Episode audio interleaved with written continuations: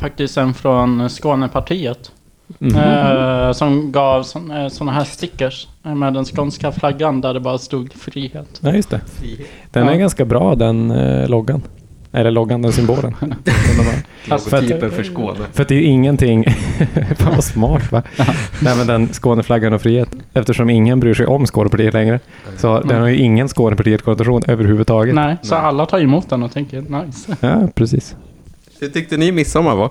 Eh, det var trevligt. Jag tyckte att det började väldigt trevligt. Okej. Och sen sakta blev det bara en socialdemokratisk fake news-fest. eh, socialdemokratisk fake news-fest. Berätta mer. Vänta, håller du på att ge kritik till en midsommar jag bjöd in till? Är Nej. det det som händer? Nej, det var mest väldigt, ett väldigt forcerat Okej. sätt att få säga socialdemokratisk fake news-fest. Socialdemokratisk fake news-fest. Ja, ja. Men man, ni vet känslan. Man går till en fest, det börjar bra. Sen bara blir det en socialdemokratisk fake news-fest. Socialdemokratisk fake news-fest. Där har man varit.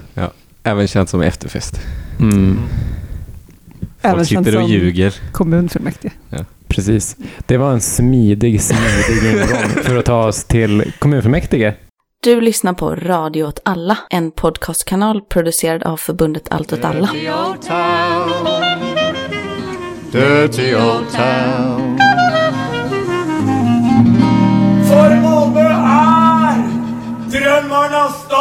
Jag hängde upp mig på socialdemokratisk fake news-fest. Eh, eh, att Magnus Olsson sa det. Men det var mest att det plötsligt slog mig att begreppet fake news verkligen inte överhuvudtaget betyder det det var tänkt att betyda från början. Alltså, Mm. alltså från, från första första början så var det ju, jag kommer inte ihåg, var det typ CNN som lanserade det? Om så, eh, om, om så Fox och så högermedia som spred lögner. Och sen tog Donald Trump det och så sa han att det var, att det var tvärtom. Men, men det, det som enade de båda var ju att man menade att det var news. Alltså media, nyhetsmedia som ljög om någonting. Mm. Mm. Inte bara en Inte bara att man lögn vilken inte bara en generell lögn. alltså, för det är så man själv har använt det i vardag, till vardags de senaste fem åren har ju varit att säga så. Ja, du säger att eh, Svenska flaggan är himmelsblå. ja, det är fake news, haha, som om det var nyheter. För det är ett skämt. Men nu är det väl, nu är det bara det fake news betyder. I vilket, i vilket sammanhang... Allmänt hittepå. Men, men, i, I vilket sammanhang pratade Magnus Olsson om att det bara var socialdemokratiska fake news? Jag tror att det var lite å ena sidan, för det var ett jävligt hektiskt kommunfullmäktige det här. Och Mm. långt. Ja, jag tror att det å ena sidan bara var att eh, varje gång Socialdemokraterna säger att någonting funkar, att någonting går, så är det bara lögn, buffel och båg. Nej, bluff och båg. Hittepå, alltihopa. Eh, jag tror att det är det rätt mycket. Sen var det någon så weird konspiration om att sossarna inte vill ta ansvar. Eh, men men det, det kanske vi kommer till när vi förklarar vad fan som, det var som hände egentligen. Ja, Jag tänkte att jag skulle ta på mig att göra det. Det låter som en... Vad fan var det som hände egentligen? Mm. Senaste Det var KF. väldigt upptrissad stämning, men det var ju verkligen helt utan anledning att det var så dålig stämning. Det fanns ingen förklaring. Det brukar väl vara ganska dålig stämning? Ja, men jag tycker att det var värre än vanligt. Var det inte ganska mycket eh, Valtider. valtider? Precis. Ja. jo, jag tror att det var valtiden. Men, precis. men vad, vad är resonemanget kring det? Att det är extra upptrissat i valtider. Det är inte som att väljarna kollar på den här skiten. Det är bara vi fyra. Det var en grej, precis det jag tänkte på också när jag såg det. Mm. Det är ju, eh, man kan ju mm, eh, tycka att det framförallt är oppositionen som står för det upptrissade. Mm. Mm. Det kan, skulle väl kunna diskuteras, jag vet inte. Eh, det, är, det är mycket hårda ord. Mm. Eh, men, eh, men att då- det, ger en, det verkar ju som att de eh, tänker att det är en scen. Att det finns en publik. Liksom. Mm. Men jag tänker ifall vi ser på det Mm. och vi skulle säga att det inte var upptrissad stämning. Mm. Du vet, då kanske folk där ute, Du menar att vi är influencers? ja, Ambassadörer? ja lite KF-influencers. Ja. Ja, kanske. Men det tar sig också in i media på andra sätt. Alltså, jag, jag, jag håller lite med. Eh, när, man, när man kollar på särskilt de här lite längre mötena och så blir det något sånt här, en motion med 15-16 anföranden. Mm. Eh, där man vet redan på förhand att det här kommer röstas ner för att det är oppositionen som har lagt fram det. Och det, handlar, det är kanske Vänsterpartiet som har lagt fram något om att man ska... eh, Kunna bada i kanalen. ja, eller att man, som, som nu senast, att man ska smalna av bilvägar för att eh, eh, cykelvägen längs med sjukhuset är för smal. Mm. Typ. Eh, Det är så här, en, dels en trivial fråga, dels något som hur som helst kommer röstas ner. Eh, och Andreas Schönström kommer säga att det här redan är på gång. Men nej, och, så, och eh, hur som helst så får du upp en sverigedemokrat och en vänsterpartist som ska liksom, och en miljöpartist som ska hålla på och debattera det här för evigt för inga öron alls. Mm. Eh, men samtidigt är det ju som att det, det du säger där, all, allting du säger har ju en chans att citeras i tidningen. Mm. Eh, och det blir ju liksom en del av, av kampanjandet också. Ja, men vi har, vi har ju pratat om det här tidigare. Eh, och det är ju Magnus Olsson-taktiken. Alltså att man bara ska kasta in motionen som man vet att de här kommer aldrig bli av. Men då kan man alltid gå sen till sina väljare och bara, "Ja, men titta, vi har lobbat för det här, vi har pushat för det här. Mm. Och då är det lite skitsamma. Jag har förberett lite. Ja, men bra. Mm. En kort eh, dragning av ärendet Mm. som behandlades på senaste KF. Kör. Det var ju låtsas budget KF, Mm. kan man säga. Mm. Och eh, för att förstå det så får vi backa bandet till förra året. För då eh, beslutade mm, kommunfullmäktige oppositionsmajoriteten mot eh, styrets vilja att man inför budgeten för 2023 skulle fatta beslut om den innan midsommar. Det vill säga nu den 22 juni. Eh, och styret vill absolut inte lägga ett budgetförslag nu. Eh, Men för att man ändå skulle följa det här beslutet som ju var fattat så eh, tog man tillsammans med Miljöpartiet fram en så kallad preliminär budget, eller som de också kallar den, tjänstemannabudget. Så man lät Statskontorets tjänstemän sätta ihop en budgetskrivelse utifrån liksom någon slags mall och utifrån nu rådande prognoser. Mm, Social, eh, so- sossarna menar ju att eh, man vill inte lägga fram en budget nu eftersom hela budgetarbetet grundar sig på prognoser. Och att ekonomin förändras så mycket så det är liksom meningslöst att besluta om en budget i juni för nästa år, för så mycket kan hända. Mm. Plus också att det är val. En budget som läggs fram nu kommer liksom inte ha någon som helst giltighet efter valet, menar man. Och att det inte är någonting dramatiskt, utan så är det varje år. Mm. Även om de ekonomiska svängningarna enligt Katrin då, med sin långa erfarenhet, har blivit Mm. värre och värre. Mm. Eh, att Det det, kan skilja, ja, precis, det kan skilja ett par hundra miljoner Oj, i prognoserna på bara några veckor. det är illa. Ja. Man hör ju. Så man la fram en budget, men man röstade inte för den budgeten, utan man yrkade på återremittering av ärendet. Det vill säga att eh, kommunstyrelsen, eh, eh, kommunfullmäktige beslutar att kommunstyrelsen ska återkomma med ett nytt budgetförslag i november, som är baserat på nyare prognoser och tar hänsyn till valresultatet. Och så eh, blev det ju också sen när man väl röstade om det här förslaget då, efter eh, goda fyra timmar debatt. 170 anföranden. 100, 190 190? typ anföranden. Och det som ligger eh, styret lite i fatet här är att prognoserna så som de ser ut nu är ganska mörka. Det ser ut som att det kommer fatta drygt, fattas drygt eh, 400 miljoner i nästa års budget. Mm. Man har 400 miljoner mindre in än vad man har ut. Så. Enligt eh, beräkningar på pris, eh, prishöjningar och demografi eh, och så vidare. Och sen kommer ju den statliga politiken in också, som man inte riktigt har koll på. Så, så att i den låtsasbudget som man la fram för att inte rösta på, utan återremittera, där så har man ju, den är ändå så gjord på befintliga prognoser, så där är det liksom jättestora nedskärningar. Mm. Ehm, Mm. Eh, En sak jag undrar. eh, Det var ju för några veckor sedan så skrev ju Sydis eh, att det helt plötsligt var ett överskott. Alltså, ja, det, det här året, som det ser Ja, ut nu, ja. så Ja, gör, kommer man göra ett överskott på 1,3 Ja. miljarder. Ja. Men, men nästa år så kommer kostnadsläget så, se så ut att för det året så kommer man ha ett underskott. Och eh, Malmö, det var någon som nämnde i debatten i alla fall att Malmö stad har kanske den största sån här eh, överskottsreserven ihopsparad kommunen får ju göra det. De får ju lägga pengar på hög för sämre tider. Jag tror man har typ kanske eh, dryga 4 miljarder eller något. Men mig veterligen så finns det regler om hur mycket man får plocka ut också. Mm. Så det går inte att ta ut hur mycket man vill. Det var, det var, det var en lång debatt. Mm. Jag lyssnade på kanske en tredjedel. Sen stängde jag av. Ganska rimligt. Du kanske, kanske anade vartåt det blåste. Det var, Ja. inte, det var inte jättespännande. Fast jag spolade till slutet. För att försäkra mig om att de faktiskt, att de faktiskt röstade för kommunstyrelsens förslag. Sjukt. Det blev så. De återremitterade ärendet. ja, Eh, Alla se? andra motförslag föll därmed. Ja, precis. Eh, Det vill säga alla de här skuggbudgetarna. För det är ju så, oppositionen, eh, som vi har gått igenom tidigare, oppositionen i Malmö gör ju ingen ansträngning för att lägga, alltså söka ett budgetförslag som kan få majoritet gentemot Nej. styret. Utan de lägger, eh, SD, C och eh, Moderaterna lägger ju eh, sina egna Mm. budgetförslag i form av skriftliga reservationer och sen yrkar de på det ändå i kommunfullmäktige och så får de ju inte igenom dem såklart. Och det är Mm. inte tanken heller. Liksom. Men den här första timmen eller något eh, tänkte jag försöka sammanfatta dynamiken lite. Mm. Och eh, dynamiken är ju samma som den brukar vara. och antagligen samma som den är i många parlament.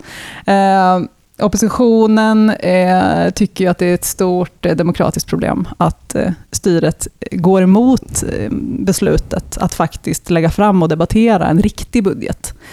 Ehm, Men varför var det så, är det så viktigt för Moderaterna och SD och C att, att det ska ske en budget just nu? Det finns ju ett argument som är så här, det är orimligt för verksamheterna att vänta så länge, vänta ända till november med att lägga budgeten, att de inte ska veta vad de har att utgå ifrån. Ja. Det är ju ett Det är sakligt argument. rätt legit. Kan det inte också, också ligga någonting i att man menar att, att sossarna genom att göra på det här sättet eh, håller ryggen fri mot att lägga fram någonting impopulärt Ja. när man ser, ser nedskärningar framför sig? Ja. Att göra det just innan valet. Precis. Och sen såklart bara möjligheten att racka ner på sossarna på någon sån här procedur. Ja, fråga. och jag menar i just det här läget när man ser, det kommer sannolikt eh, bli, det kommer ju sannolikt bli nedskärningar. Eh, man kommer sannolikt behöva göra någonting för att få budgeten i balans så att säga. Så då är det kanske trist för sossarna att behöva låsa sig vid en budget precis innan valet och Mm. bra, som du säger, för oppositionen att de måste göra det. De Ja. vet att de inte hade kunnat skära ner hos skatesamordnaren. Ja. Det hade, det hade katastrof valet 2022 Ja. om de hade behövt göra det. Det börjar sättas upp skate and destroy-klistermärken överallt. Men det är ju dels, alltså, oppositionen eh, tycker dels att det är ett demokratiskt problem att de så här, går emot beslutet, att vi skulle ju faktiskt debattera budgeten Mm. utifrån Mm. det riktiga förslaget idag. Liksom. Mm. Eh, och att det liksom, i det också ligger att sossarna liksom i någon slags eh, stil som, som, är, som, som är karaktäriserande för dem, eh, liksom underlåter sig att, att eh, liksom stå för sina politiska ställningstaganden inför väljarna då, som sitter bänkade framför Malmö stads webb-tv-sändning. Eh, för att man eh, liksom eh, tycker att det är för jobbigt och ansträngande att behöva svara också på de här hårda frågorna om hur man ska lösa alla problem och hur man ska lösa underskottet och den skyhöga arbetslösheten och eh, bidragsberoendet och Just de det, dåliga skolresultaten och liksom allting kommer ju in i Ja, budgetfrågan för oppositionen åtminstone. Ja, för, att, för att är, inte det, är inte det också en grej att, att budgetdebatten är ju årets stora politiska debatt. Ja. Alltså Mm. på kommunnivå i alla, alla kommuner. Ja. Så att genom, att genom att inte lägga fram ett riktigt förslag så förvägrar man oppositionen en scen Mm. också. Eh, Exakt. Tänk vad, vad gärna Moderaterna vill eh, få prata om de här 75 000 Malmöborna som Ja, just det. eh, inte är självförsörjande Ja. i den här rapporten Ska vi- som kom ut för några veckor det? sedan.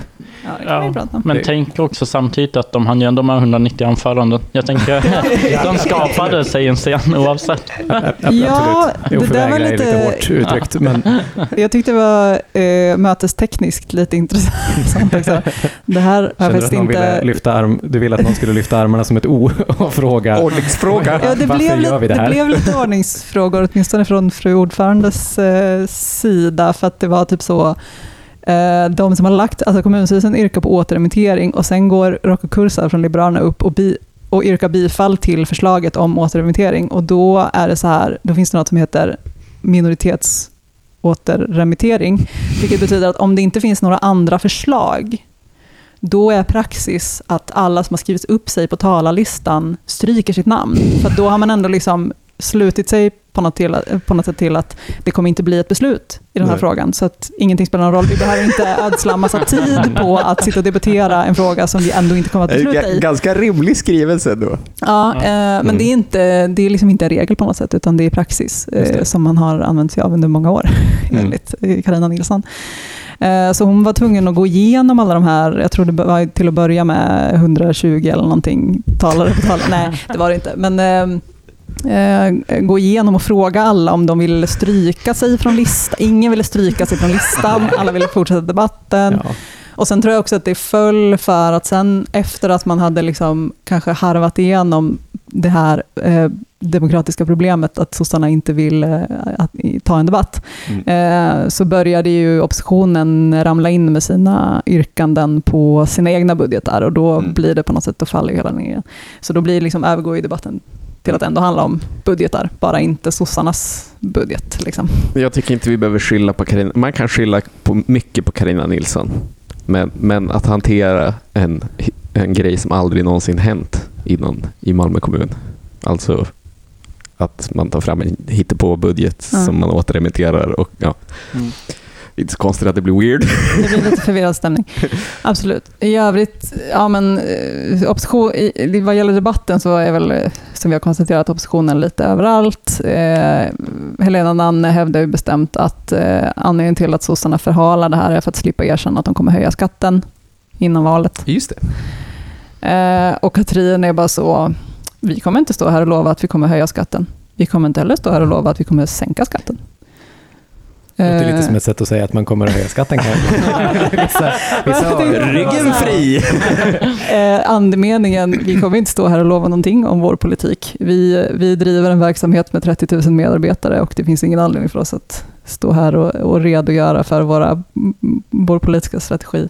När vi, när vi gång på gång har visat att eh, vi kan lägga budgetar och vi kan lägga ändringsbudgetar och vi kan eh, liksom allokera resurser och eh, stuva om för att hantera finanserna i olika lägen som kan Alltså, uppkomma. Liksom. jag, äls jag älskar hur mycket Malmö, Malmö sossarna är som eh, sossarna på riksplanet var förut. Ja. Att de är Ja, så, Exakt. ja, här finns det ritualer och former, vi står över det här.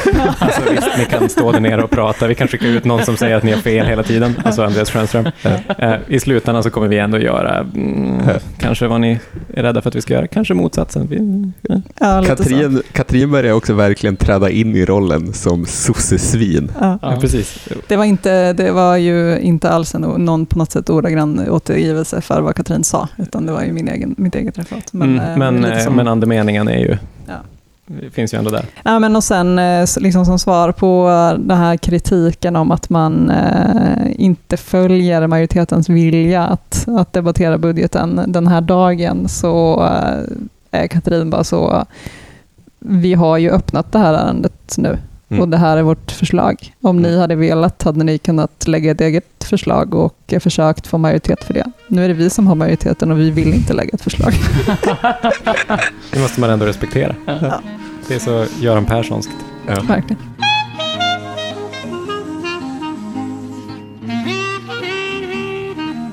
Men, men ska vi prata om de här 75 000 personer som inte är självförsörjande i Malmö?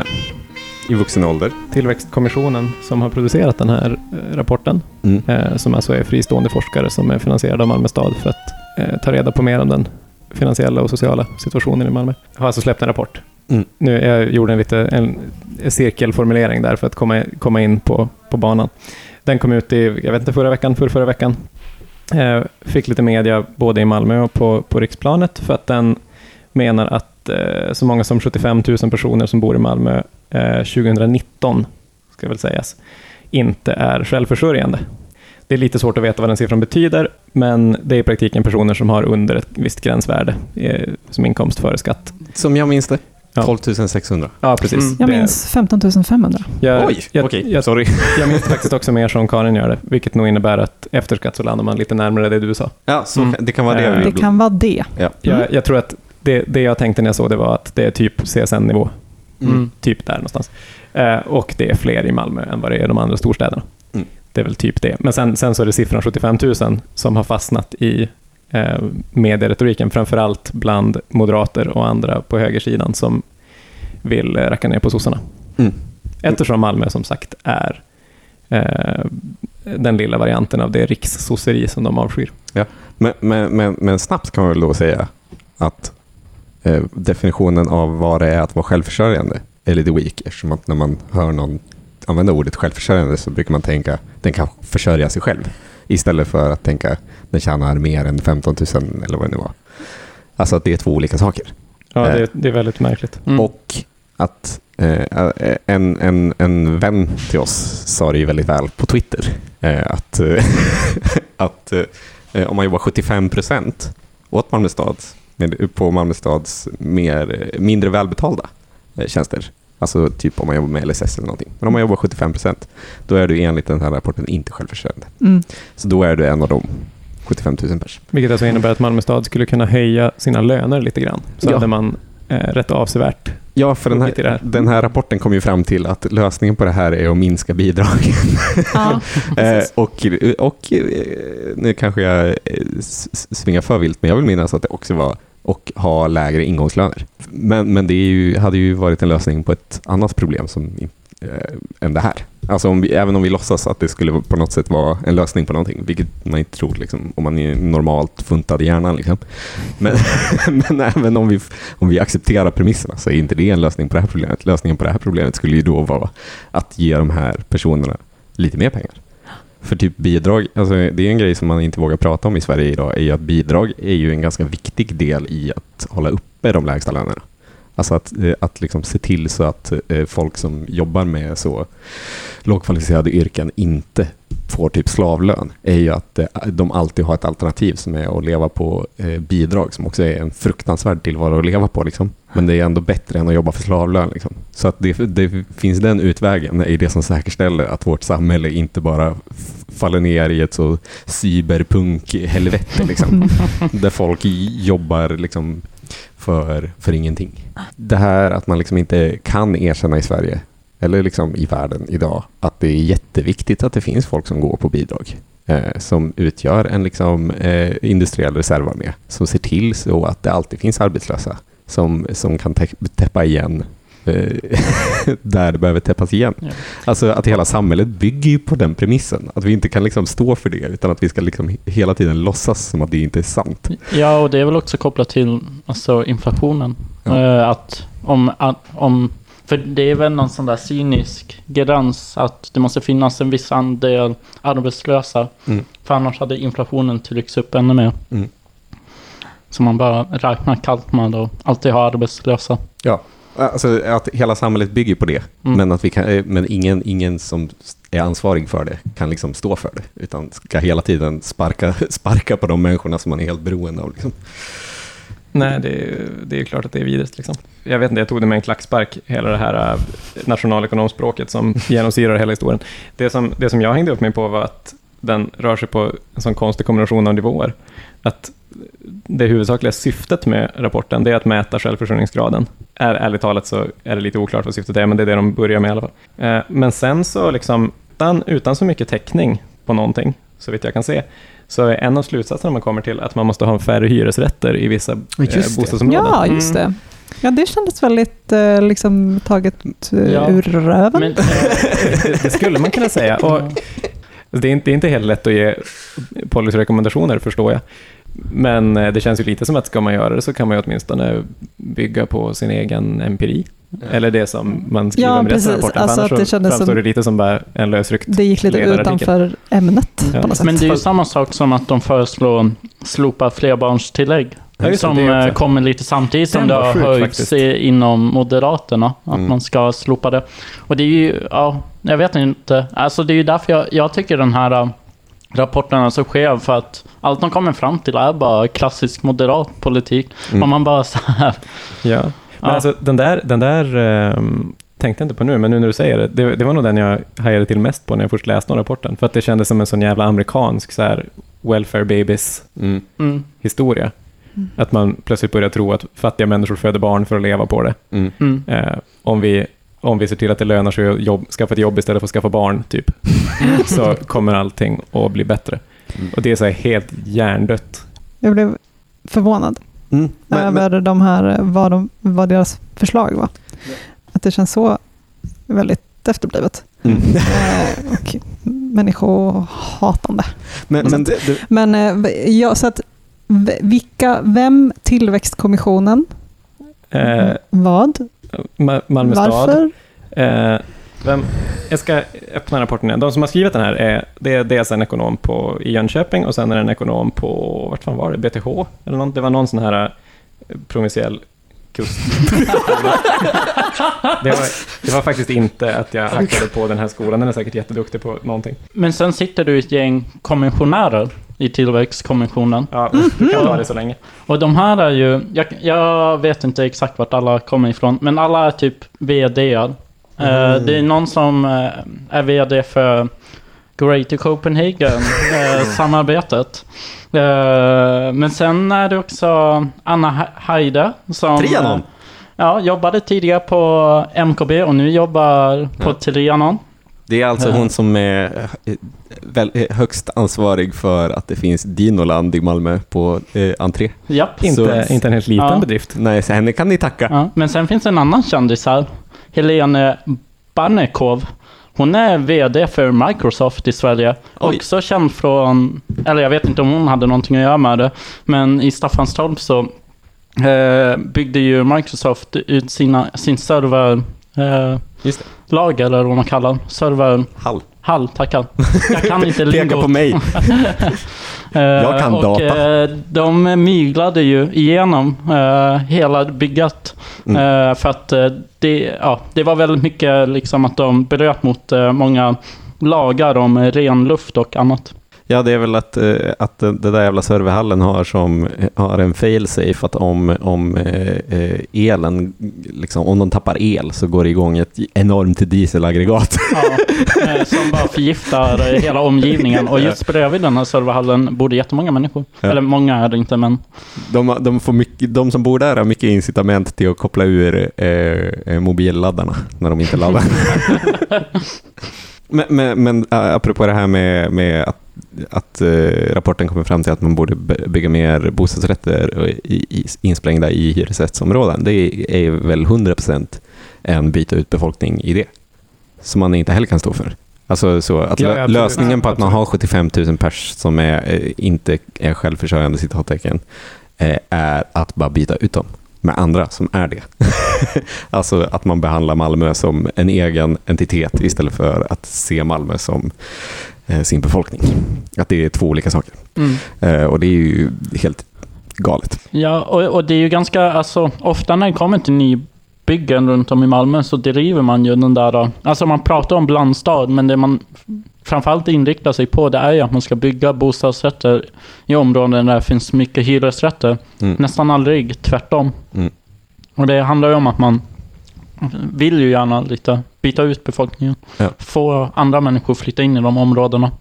Precis, men och sen bygg, det bygger ju också, om man in, kanske inte ska vara riktigt snäll med dem, men det, det bygger ju också på så här moderat integrationspolitik Mm. eh, i slutändan. Att man, man har den här föreställningen att om många personer eh, som kommer från andra länder bor på ett och samma ställe så innebär det att alla personer eh, drabbas av de värsta problemen som den här gruppen ställs inför. Mm. Det vill säga, de kommer inte lära sig språket, de kommer bli kriminella och etc. etc. Alltså så, sånt som är så, som det finns liksom en, en svag statistisk sanning i, men som Mm. de sen blåser upp till sin enda lösning. Mm. Eftersom man inte vill att, att samhället ska vara tvunget att vara inblandat, utan tvärtom ska dra sig undan mer och mer. Jag tänkte ju lite att det var så att det här var en av Liberalernas grejer. Alltså för de, har ju verkligen varit en icke-faktor i det här styret, har man ju tänkt, de senaste fyra åren. Alltså att det bara varit helt vanlig sossepolitik, men så har Liberalerna fått lite så små bös igenom. Så väktare på Möllan. Eh, och sen nå- något expertråd om bostadsfrågor. Och sen nu det här. Det känns som att det är det här Liberalerna får. Alltså så symboliskt skit där Malmö baktalas av sig självt. Men eh, hur mycket det kommer resultera i, det vet jag fan. Just eftersom att det bara är en rapport. Nej, men tror ni att väljare köper den? Den släpptes ändå lägligt nog inför val. Ja, och vad heter det? Det känns inte som att den har ifrågasatts så mycket i media överhuvudtaget. Nej, alltså jag, den, åt, åtminstone, åtminstone det de faktiskt hittar i den här rapporten, det är sånt som redan, som redan bekräftar vad alla tror sig veta. Det vill Malmö säga är fattigt. Att, att Malmö är fattigt och att de som är fattiga i första hand, det är vad de här kallar icke-västerländska invandrare, som ju inte är ett språk man använder i svensk politisk diskurs annars, Nej. vilket är helt bisarrt eh, för övrigt. Det är klart att de, de är lite, i själva rapporten är de lite duktigare än så och bryter upp den här i olika, olika undergrupper. Men genomgående är jämförelsen mellan västerländska och icke-västerländska Vart går gränsen? Eh, Balkan. För, för avslutningens skull så kan jag lägga till att det här eh, att man vill sänka bidragen för att folk ska få jobba istället. Mm. Man kallar det att man vill eh, införa ett respektavstånd mellan lön och bidrag. Nej, fy fan. Det är så, det är så förbannat mycket så här man i stora mustascher. Jag har lön. Jag vill bara säga, om du inte har lön, du som lyssnar, gå på bidrag. Om du, du kanske till och med får mer än mig. Det hade inte gjort mig någonting. Jag, Vi måste respektera nej, men nej, nej, fan heller. Jag, jag kräver verkligen ingen respekt. Vad gäller det alltså. Det är så konstigt. Wow. Jag-. Det, är, det, är, det, är, det är fan Foucault. Det här är Foucault. Nu är, nu är de ute efter dina känslor. De vill inte bara styra dig materiellt. De vill, de vill att du ska känna rätt. Du ska känna lojalitet och respekt och vördnad. Vördnadsavstånd Fy fan. bidrag och, och lön. Vad, vad skönt när det kommer när det kommer sån här riktigt, riktigt vidrig högerpolitik, att man får en stund att vara ärlig och rak. Ja, just det. Mm. Det här är första gången vi varit riktigt vänster på typ fyra år.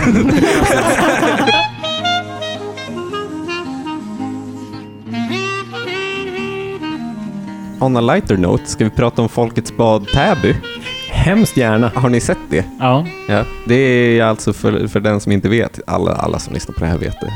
Men det ETC gjorde ju ett släpp eh, om, om att eh, jättemånga eh, rika människor i Täby i Stockholm har brutit mot strandskyddet och har byggt egna, eh, vad heter det, eh, bryggor ut, ut, eh, ut från kusten eh, vid deras tomter och sen så satt stängsel runt sina tomter så att ingen kommer åt eh, kusten, vilket är ett brott mot strandskyddet och allmans, allemansrätten. Alla ska få bada där. Det är någon som har byggt en helikopterplatta på kommunal mark. Tänk, ja, det är ball. Men, men då var det ett gäng som gick dit och badade. Eh, jättestort gäng. Eh, och, och jag snackade med Pontus i Alta Stockholm. Han var, han var så, det, det här är det roligaste politiskt jag har varit med om de senaste sju åren. För att det är så, eh, det, allt började som ett Twitter-DM och sen har det bara strömmat in folk och så var det så kreativ, rolig miljö att vara i. Liksom. Eh, men då var, eh, direkt efter det så var det stockholmare som var så, varför gör, varför gör man inte det här på fler ställen? Malmö, Stepp, steppa upp nu. Och då vill jag bara säga, i Malmö har vi inte det här problemet. Nej. I. Malmö har vi satt våra rika människor långt ifrån vår kust. Precis framför Zlatans mångmiljonhus så, så badade folk nakna och han kunde inte göra någonting. Västra hamnen, det är bara en enda stor köttkvarn av vanliga människor. Yes, jag var där igår och badade. Mm. Hur var köttkvarnen? Jättehärligt och kul var det. Fick du nog av naken hud? Nej, Nej. Det kan man aldrig få när man är där. Bra. Så vi, vi har, vad ska vi göra? Ska vi åka till, Vi till Båstad? Ja, till Skurup. Ja. Där finns det ett gäng olovligt byggda bryggor. Det vi hade behövt göra är typ att vi hade behövt bryta oss in hos Hugh Grant i Båstad. Och Ja. Det känns som en mycket högre insats. Men vi kan väl vi kan ba- bara lämna öppet för att om det är någon som har en bra idé på en inhägnad strand som eh, kommunen borde bry sig om men inte bryr sig om, då eh, är det fritt fram. verkligen. Eh, ap- apropå Båstad, såg ni att eh, eh, Båstadborna hotar sin egen överlevnad? Torsdagen innan midsommar eh, så såg man plötsligt en drastisk ökning i vattenförbrukningen i Båstad kommun. Mhm. Typ klockan tre på eftermiddagen. Så tog den slut på natten, sen direkt på morgonen på midsommarafton så st- stack den upp i taket igen. Slutade vid midnatt.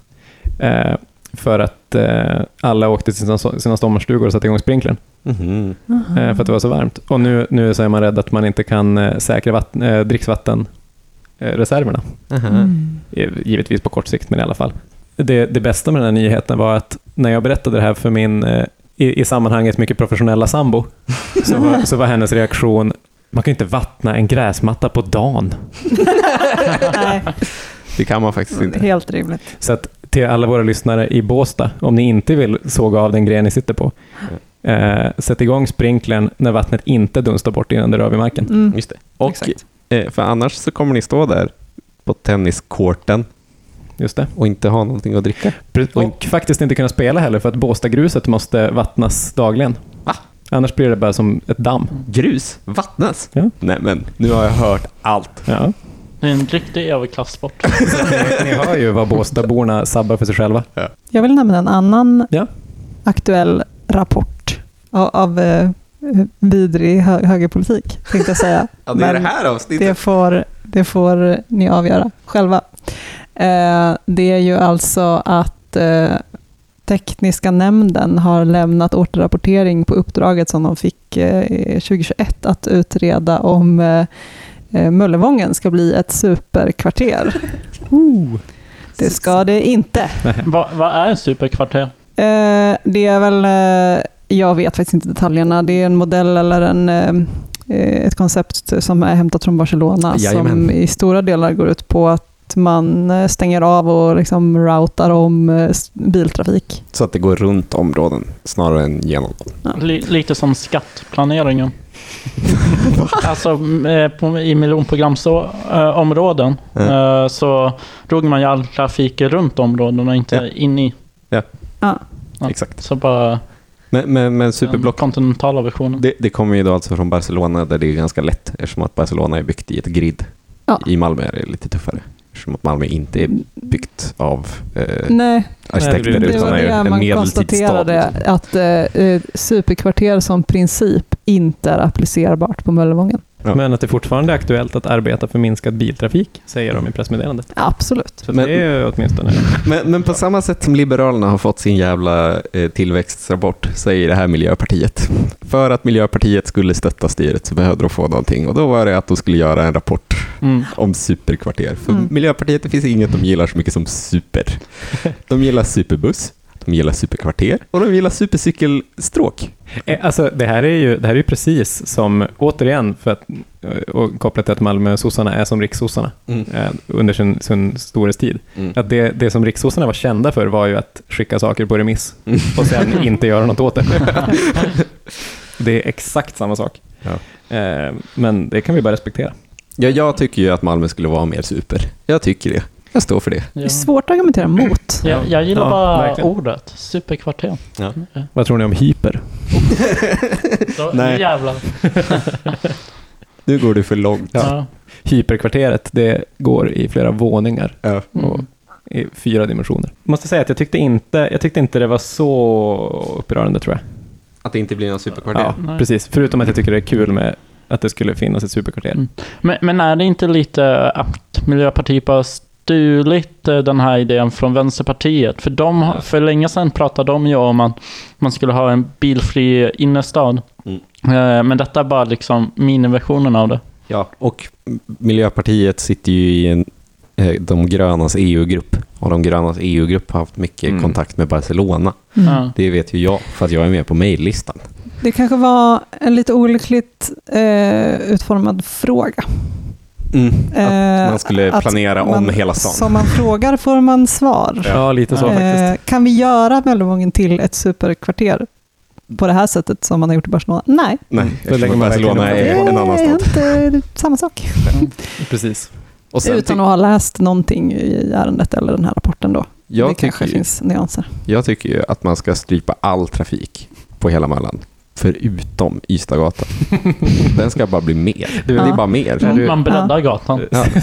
Stadsplaneringsaccelerationist. Ja. Jag, jag hade velat bredda gatan, men också göra en fil, kanske i mitten på något störigt sätt, som bara är till för att eh, parkera sin bil i, gå in och köpa falafel. kanske fastna i ett gott samtal. Som sådana där såna, eh, mopedparkeringsfiler som kan finnas ibland i Sydeuropa. Ja. Mer så tack. Men ap apropå, apropå det, det är, jag, jag trodde inte det fanns någonting att prata om idag. Det kanske det inte gör sen när man sen har ett avsnitt framför sig. men i alla fall. se. Ja, precis. Ehm, en, en annan sak som de pratar om idag, eller inte idag, men den 22 på KF. Eh, du vet, Vänsterpartiet kom in med massor av motioner på slutet när ingen orkade lyssna på dem längre. Eh,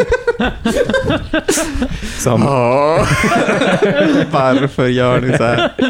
och då, då handlade, en, en av dem handlade om att, eh, som jag nämnde i början, att man, att man vill smalna av alla gator eh, för att istället bredda cykelbanorna för att det är för trångt på cykelbanorna. Kanske man, jag vet inte, jag har inte riktigt upplevt det, men det kan man väl tycka. John Roslund eh, håller ju med. De- detta. Det, för det har blivit fler cyklar och cyklarna har blivit bredare. Jajamän. Eh, Va? ja, Det är sant. Det är märkligt sagt. jävla- Alla. Lådcyklar, Ja. Move by Bike kör ju runt en jävla Ja, det är sant lastbil. Ja. Ehm, och att man vill kunna få in, in mer träd. Ja, just det. Och allt det här var ju typ ganska sympatiskt egentligen. De, för, för egen del var jag väldigt glad att de tog upp att de ville bli av med den här styggelsen som är den diagonala korsningen över Nobelvägen, Spånehusvägen. Ja, just det. Som är helt sjuk. Det är alltid ett äventyr. Precis. Men det är ju, det är ju vårt, eh, jag vet inte, Tokyo. Eh, Ja. alltså, ja, precis. Det, precis. Ja, just Men det. jag- Med Miedo Quality också, som har den där jättestora skärmen. Ja, det är ju, precis över sig. Times Square. Ja. Ja, ja det är Ja. sant faktiskt. Eh, jag, jag kan nog ändå leva, leva utan den, den biten av Nobelvägen som Det är ser ut inte heller alls på samma ställe va? Nej, men Eh, det är, nästan. det är ett, ett kluster liksom. Ett metropolskt kluster. Om, om saker låg 50 meter från varandra i Tokyo, Ja, då hade du väl ändå sagt att de låg eh, på samma ställe. exakt. Det, det här urartade konstigt nog i en debatt mellan Miljöpartiet och Sverigedemokraterna. För att Miljöpartiet var väldigt debattglada av någon anledning. De hade kanske inte fått in tillräckligt många av de här 170 anförandena innan. Eh, där Sverigedemokraterna eh, märkte ord. Eh, jag tror att Vänsterpartiet i sin motion hade nämnt att man ville förtäta grönskan. I Malmö. Och att Sverige, Sverigedemokraterna alltså lyckades göra det här till ett motstånd mot förtätningar av innerstan, som Ja, vi vet är en av deras paradgrenar. Ja. Att de är de enda som inte vill ha förtätning. Ja. Ja. För att de vill ha mer grönområde. Eh, ja, och de vill inte ha, inte ha förtäta grönområden. Nej. att de, är, de är konsekvent emot förtätning av stadsdelar, av träd Ja. och av kyrkogårdar. Mm. De ser träden, de vill inte se skogen. Nej, de, är, de är rädda för att inte se skogen för alla träd, tror jag. verkligen. Eh, ja, hur som helst. Det hände och jag tror att vid det laget lyssnade ingen längre.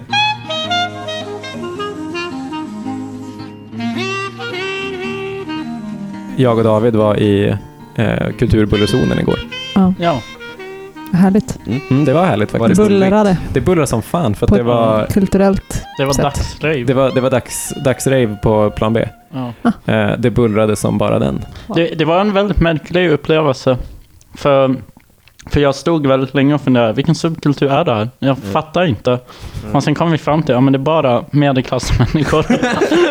och det är så konstigt. Det var en omärkt eh, publik. Det var Ja. jättemärkligt. Men, men hur som helst, det, det fick oss att fundera på kulturbullerzonen i största allmänhet. Ja, och det är ju tre föreningar eh, på kort tid som har blivit eh, eh, och håller på att eh, bli vräkta.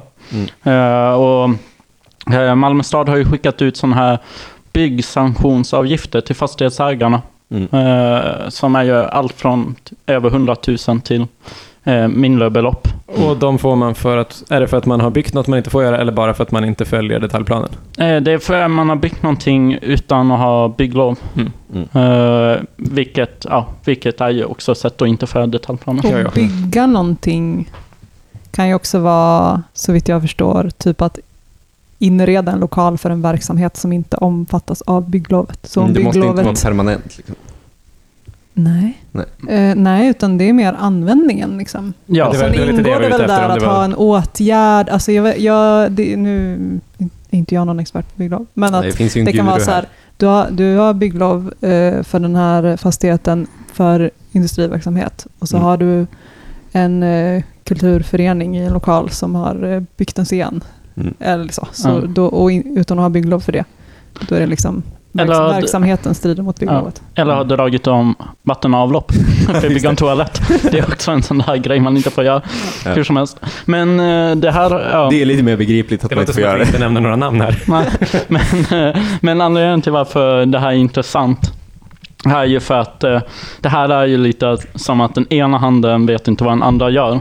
Ja. För många av oss som läste det här kulturbullezonsprogrammet, det är ju ett planprogram man har tagit fram, Mm. jag fick ju lite idén att ja, men nu ändrar Malmö stad inriktning. Ja. Nu helt plötsligt ska man vara lite mer eh, accepterande mot de verksamheter som finns. Det, det står ju uttryckligen i programmet. Att man, ska, att man syftar till att eh, anpassa eh, byggloven och detaljplanerna till de verksamheter som är existerande. Ja, men här, här finns det ett men i några olika lager. Ja. Eh, och det första är att det finns då en annan del av Malmö stad som heter Trygghet Malmö. Som är ett samarbete mellan Malmö stad, ett gäng fastighetsägare Mm. och räddningstjänsten som går ut på att stänga ner eh, verksamheter som eh, är olovliga. Alltså, Ja. ja, och det kan ju vara av olika anledningar. Alltså dels de som bedriver liksom ren olaglig verksamhet. Men det kan ju också vara kulturföreningar som saknar bygglov. Mm. Det är ett brett spann där. Eh, men inom eh, Nöjgränges, eller Sofielunds eh, industriområde, så finns det ju många verksamheter som har tillfälliga bygglov. Mm. Och jag har försökt nysta lite i det här med bygglov, för jag, trots många år av arbetslivserfarenhet inom planering, så har jag som ingen hel förståelse av vad bygglov är. Eh, men som jag förstår det så kan man få eh, tillfälliga, eller man kan få både bygg, permanenta bygglov och, och tillfälliga bygglov. Eh, och, eh, för, för verksamheter eh, som eh, följer an, användningen mer eller mindre. Men hela Sofielunds eh, industriområde, inte hela, men stora delar av det är, eh, planer, är detaljplanerat som eh, industri. Eh, och eh, alla de här däckfilmerna, eh, bagerierna, Mm. eh, ja, allt det kan man se liksom, ja men det här faller under industri. För detta är den gamla definitionen av industri. Den innefattar också mindre verksamheter. Mm. Eh, Jihad körskola, den är jag lite mer tvekis på. den faller i. Men samlingslokaler, idrottsverksamhet, eh, nöj, alltså så här nattklubbar som Plan B. Allt det faller inte inom. Mm. Och här har jag ingen riktig förståelse hur Plan B har ett bygglov. Men Mm. då finns det liksom en annan sak som folk bruk, brukar prata om och det är undantag. Mm. Eller det som kan, det, jag tror det heter avvikelse. Mm. Eh, och det är att eh, en eh, byggnadsnämnd kan liksom medge avvikelser. Mm. Och det är så jag skulle gissa att Plan B har fått sitt. Eh, Mm. och då troligen tillfälliga bygglov. Får jag flika in där? Ja. Eh, Det här med tidsbegränsade bygglov. eh, Det kan ju ges för verksamheter som eh, inte tillåts inom nuvarande detaljplan. Kan det? Ja. Jaha, ah, ja, men då har vi svaret då. Ja, eh, och, och- och där är det, så som lagstiftningen ser ut, så, är det, så, så måste liksom den som söker ett sånt tidsbegränsat bygglov som strider mot detaljplanen, eh, måste argumentera för att den här verksamheten, eh, just, eller åtgärden, eh, är just tidsbegränsad eh, på den specifika platsen. Alltså att den uppfyller ett tillfälligt behov. Mm. Ehm, och när man läser i planprogrammet för eh, Norra Sofielunds eh, industriområde, Norra Sofielund, Sofielunds industriområde, Mm. strunt samma. Ehm, då konstaterar man där att många verksamheter har tidsbegränsade bygg, bygglov eftersom, precis som du sa, att detaljplanerna endast tillåter industriverksamhet och småhantverk. Eh, trenden är att de karaktäristiska däckverkstäderna är på väg bort och efterhand ersätts av temporära verksamheter inom service, restaurang, bagerier etc. Och sen skriver man också att den tidigare mer givmilda tidsbegränsade bygglovgivningen bedöms med tiden inte kunna medges. I framtiden kommer tidsbegränsade lov endast att kunna beviljas för verksamheten som faktiskt är tidsbegränsade eller av säsongskaraktär. Och då är det också så eh, att man söker ett tidsbegränsat bygglov för en verksamhet som strider mot detaljplan i syfte att göra en ny detaljplan. Alltså att man säger så, det här är tidsbegränsat tills vi får en ny detaljplan. Mm. Det gäller inte som skäl, Mm. enligt Boverket. Nej, och, och, men den stora idén med det här planprogrammet är just att man ska ta fram nya detaljplaner. Ja, Mm. precis. Eh, och här finns det lite olika scenarios. Mm. Eh, det första scenariot, som jag ser det, det är att man kommer eh, Ja, men man kommer eh, låta fastighetsägarna bekosta de här detaljplanerna. Mm. Eh, för så är det ju vanligtvis. De kommer då behöva lägga ner eh, ganska mycket pengar. Mm. Eh, och eftersom vi lever i en modern tid så kan man inte heller bara rita en ny detaljplan för hela Sofielunds eh, industriområde. Man kan, men man, det kommer nog inte hända. Eh, och till den här eh, processen att ta fram en detaljplan så behöver man också göra ganska mycket utredningar. Till exempel föroreningar. Mm. Eh, man behöver kolla på risken, eh, urspårning av tåg, eh, den här Seveso-anläggningen, alltså gifter från befintliga verksamheter. Det är buller, det är ja, eh, kulturmiljö också. Det är massa grejer. Och det här kostar riktigt mycket pengar. Men det hade ju varit riktigt bull om man kommer ut där från replokalen med, med sitt stoneband. Man, alla går på rad liksom och så bara tåg rakt i ansiktet. Ja. Mm. Så ligger det bara ett gäng jeansjackor kvar på marken. Ja, men det roliga med de här utredningarna, det är ju att, de, det är att man räknar ut sannolikheten. Så det finns liksom en gräns. Om det är så här typ, eh, en olycka inträffar, vad, jag kommer inte ihåg vad det är. Alltså det är ju ganska, det är ju löjligt långa eh, tidsspann, men var eh, tusende år, då är det okej. Men, ja, men det är som att någon bara sitter och ja, räk, ja.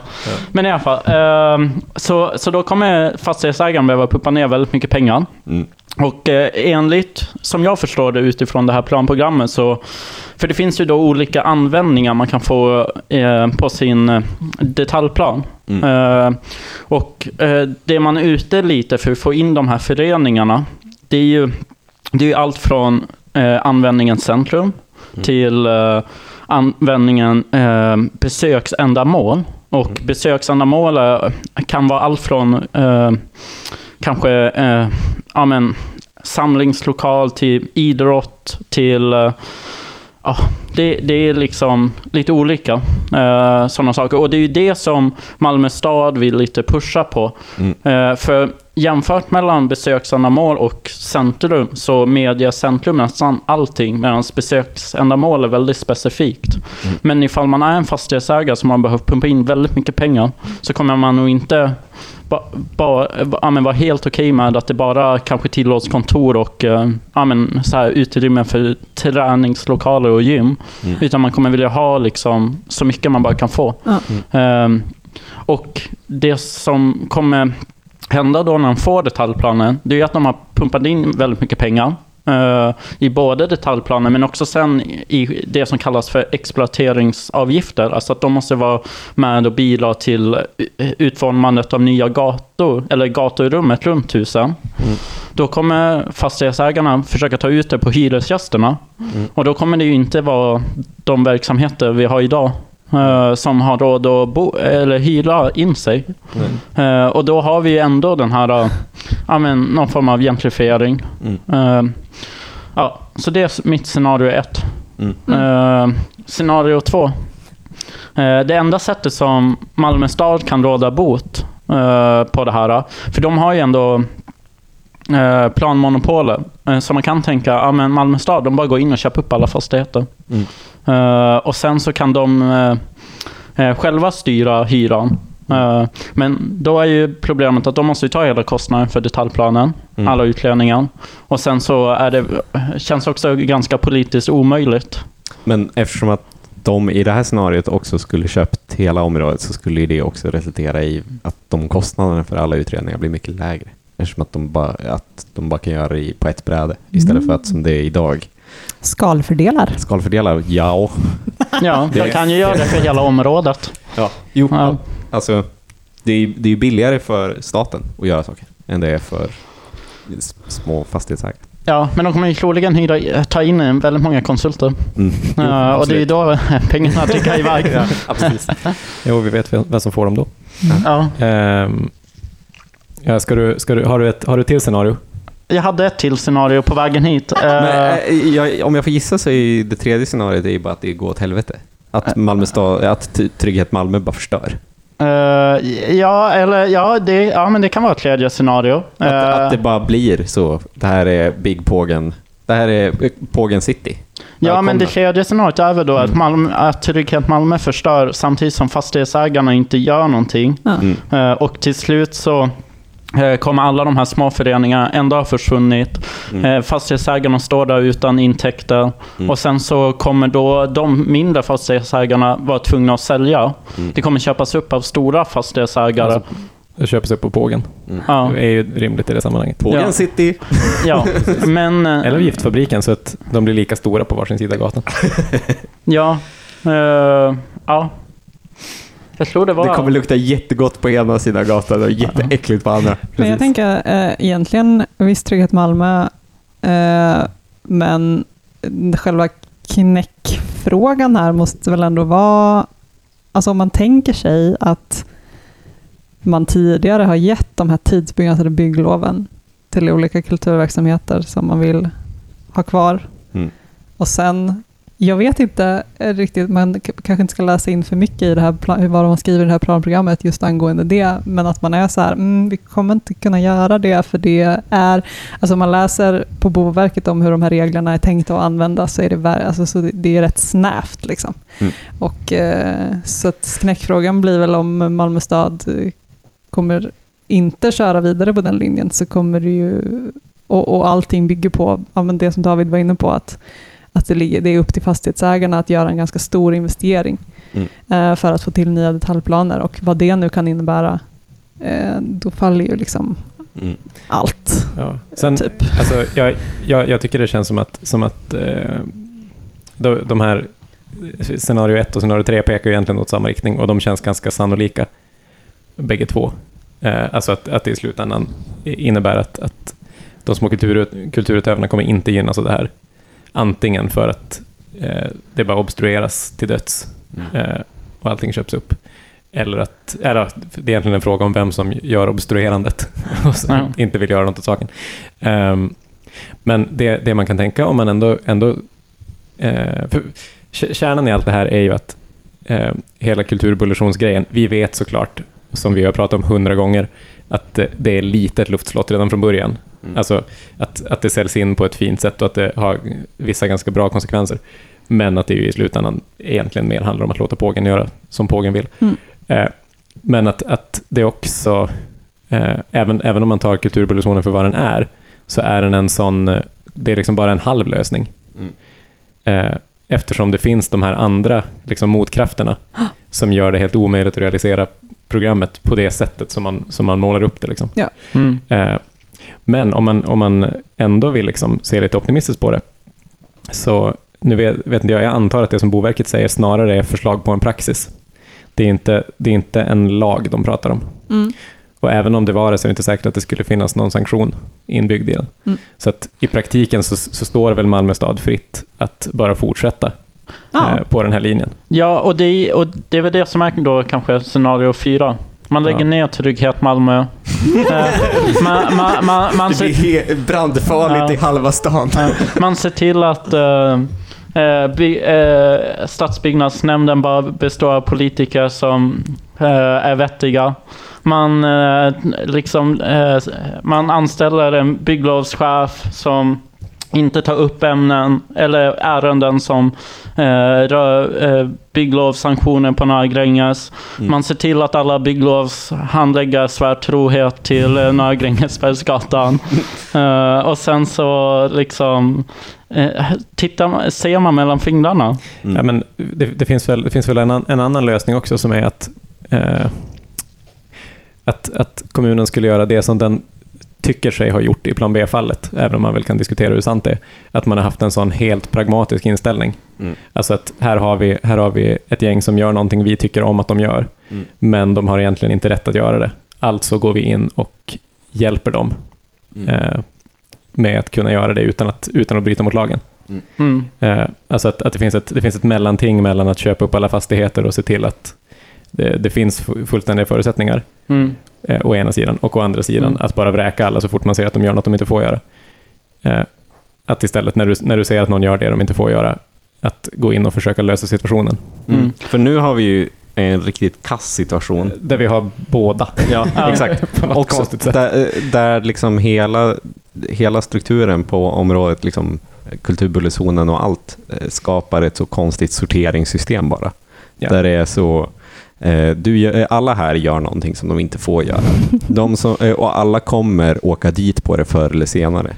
De som är nitiska nog, de som är, klara, är tillräckligt starka, för att klara av det, Mm. de, hjälper vi, de hjälper vi. Mm. Och Men, kan- men alla andra, Jo, fuck dem liksom. jo, men det är också Det- de som ligger i, mer i Malmö stads tänkta vision som Ja, de också super. hjälper. Såklart. Men, men, ja, men, precis. Det blir ju väldigt, det blir, det är en väldigt godtycklig och Ja. orättssäker Det är det Exakt. verkligen. ordning. Liksom. Nu, nu kom vi in, nu, nu kom vi in på en lite mer liksom, eh, folkpartistisk linje.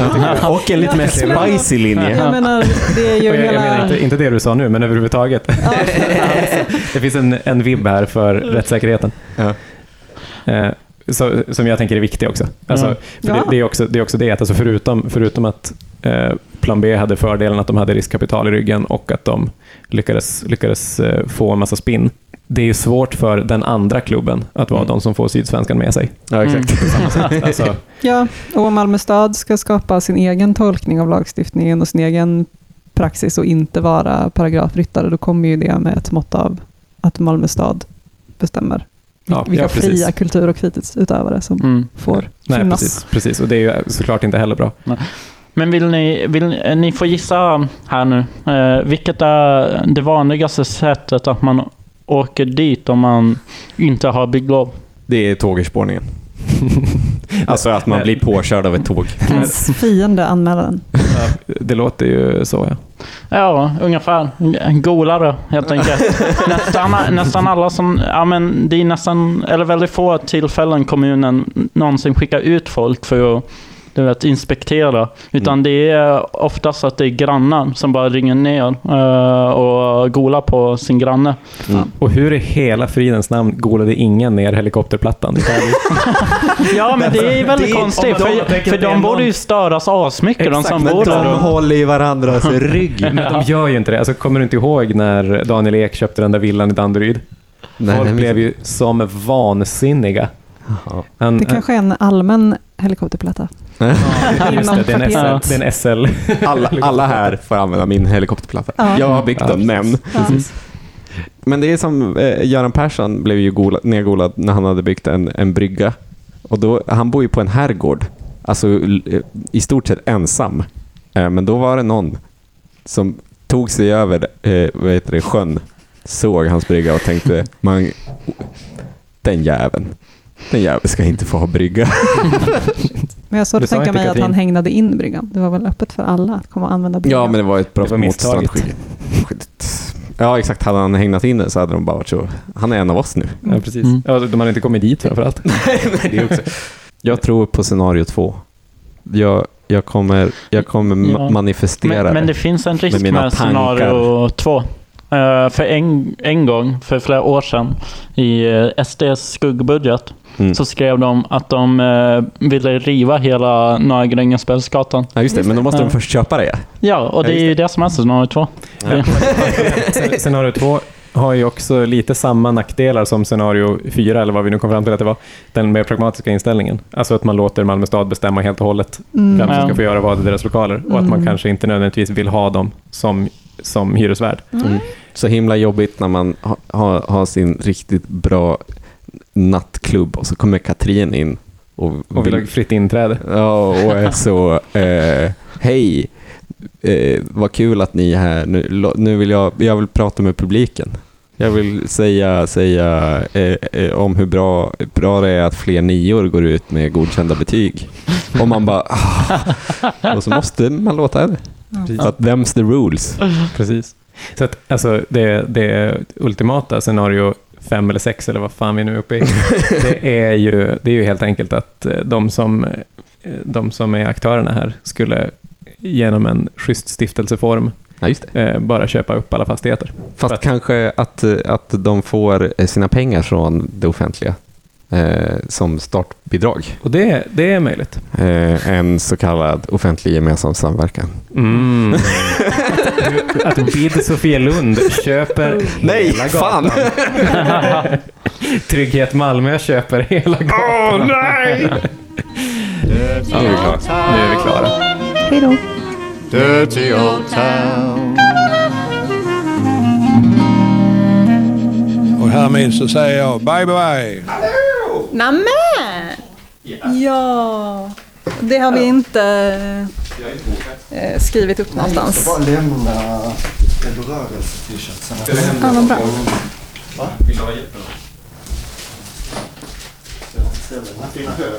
Ja! Men den... göra reklam för någonting? Ja, ja, ja. Ta en mikrofon nu. Va? Ja, men liksom det... Men, Det, det, Det här kan ju för du är inte live. Daniel, men det, tänk att det är live. vi ska ju åka på en sån här Sverige-turné. Ja, ja, ja. Vi, men hörs det inte om jag är härifrån? vara nära.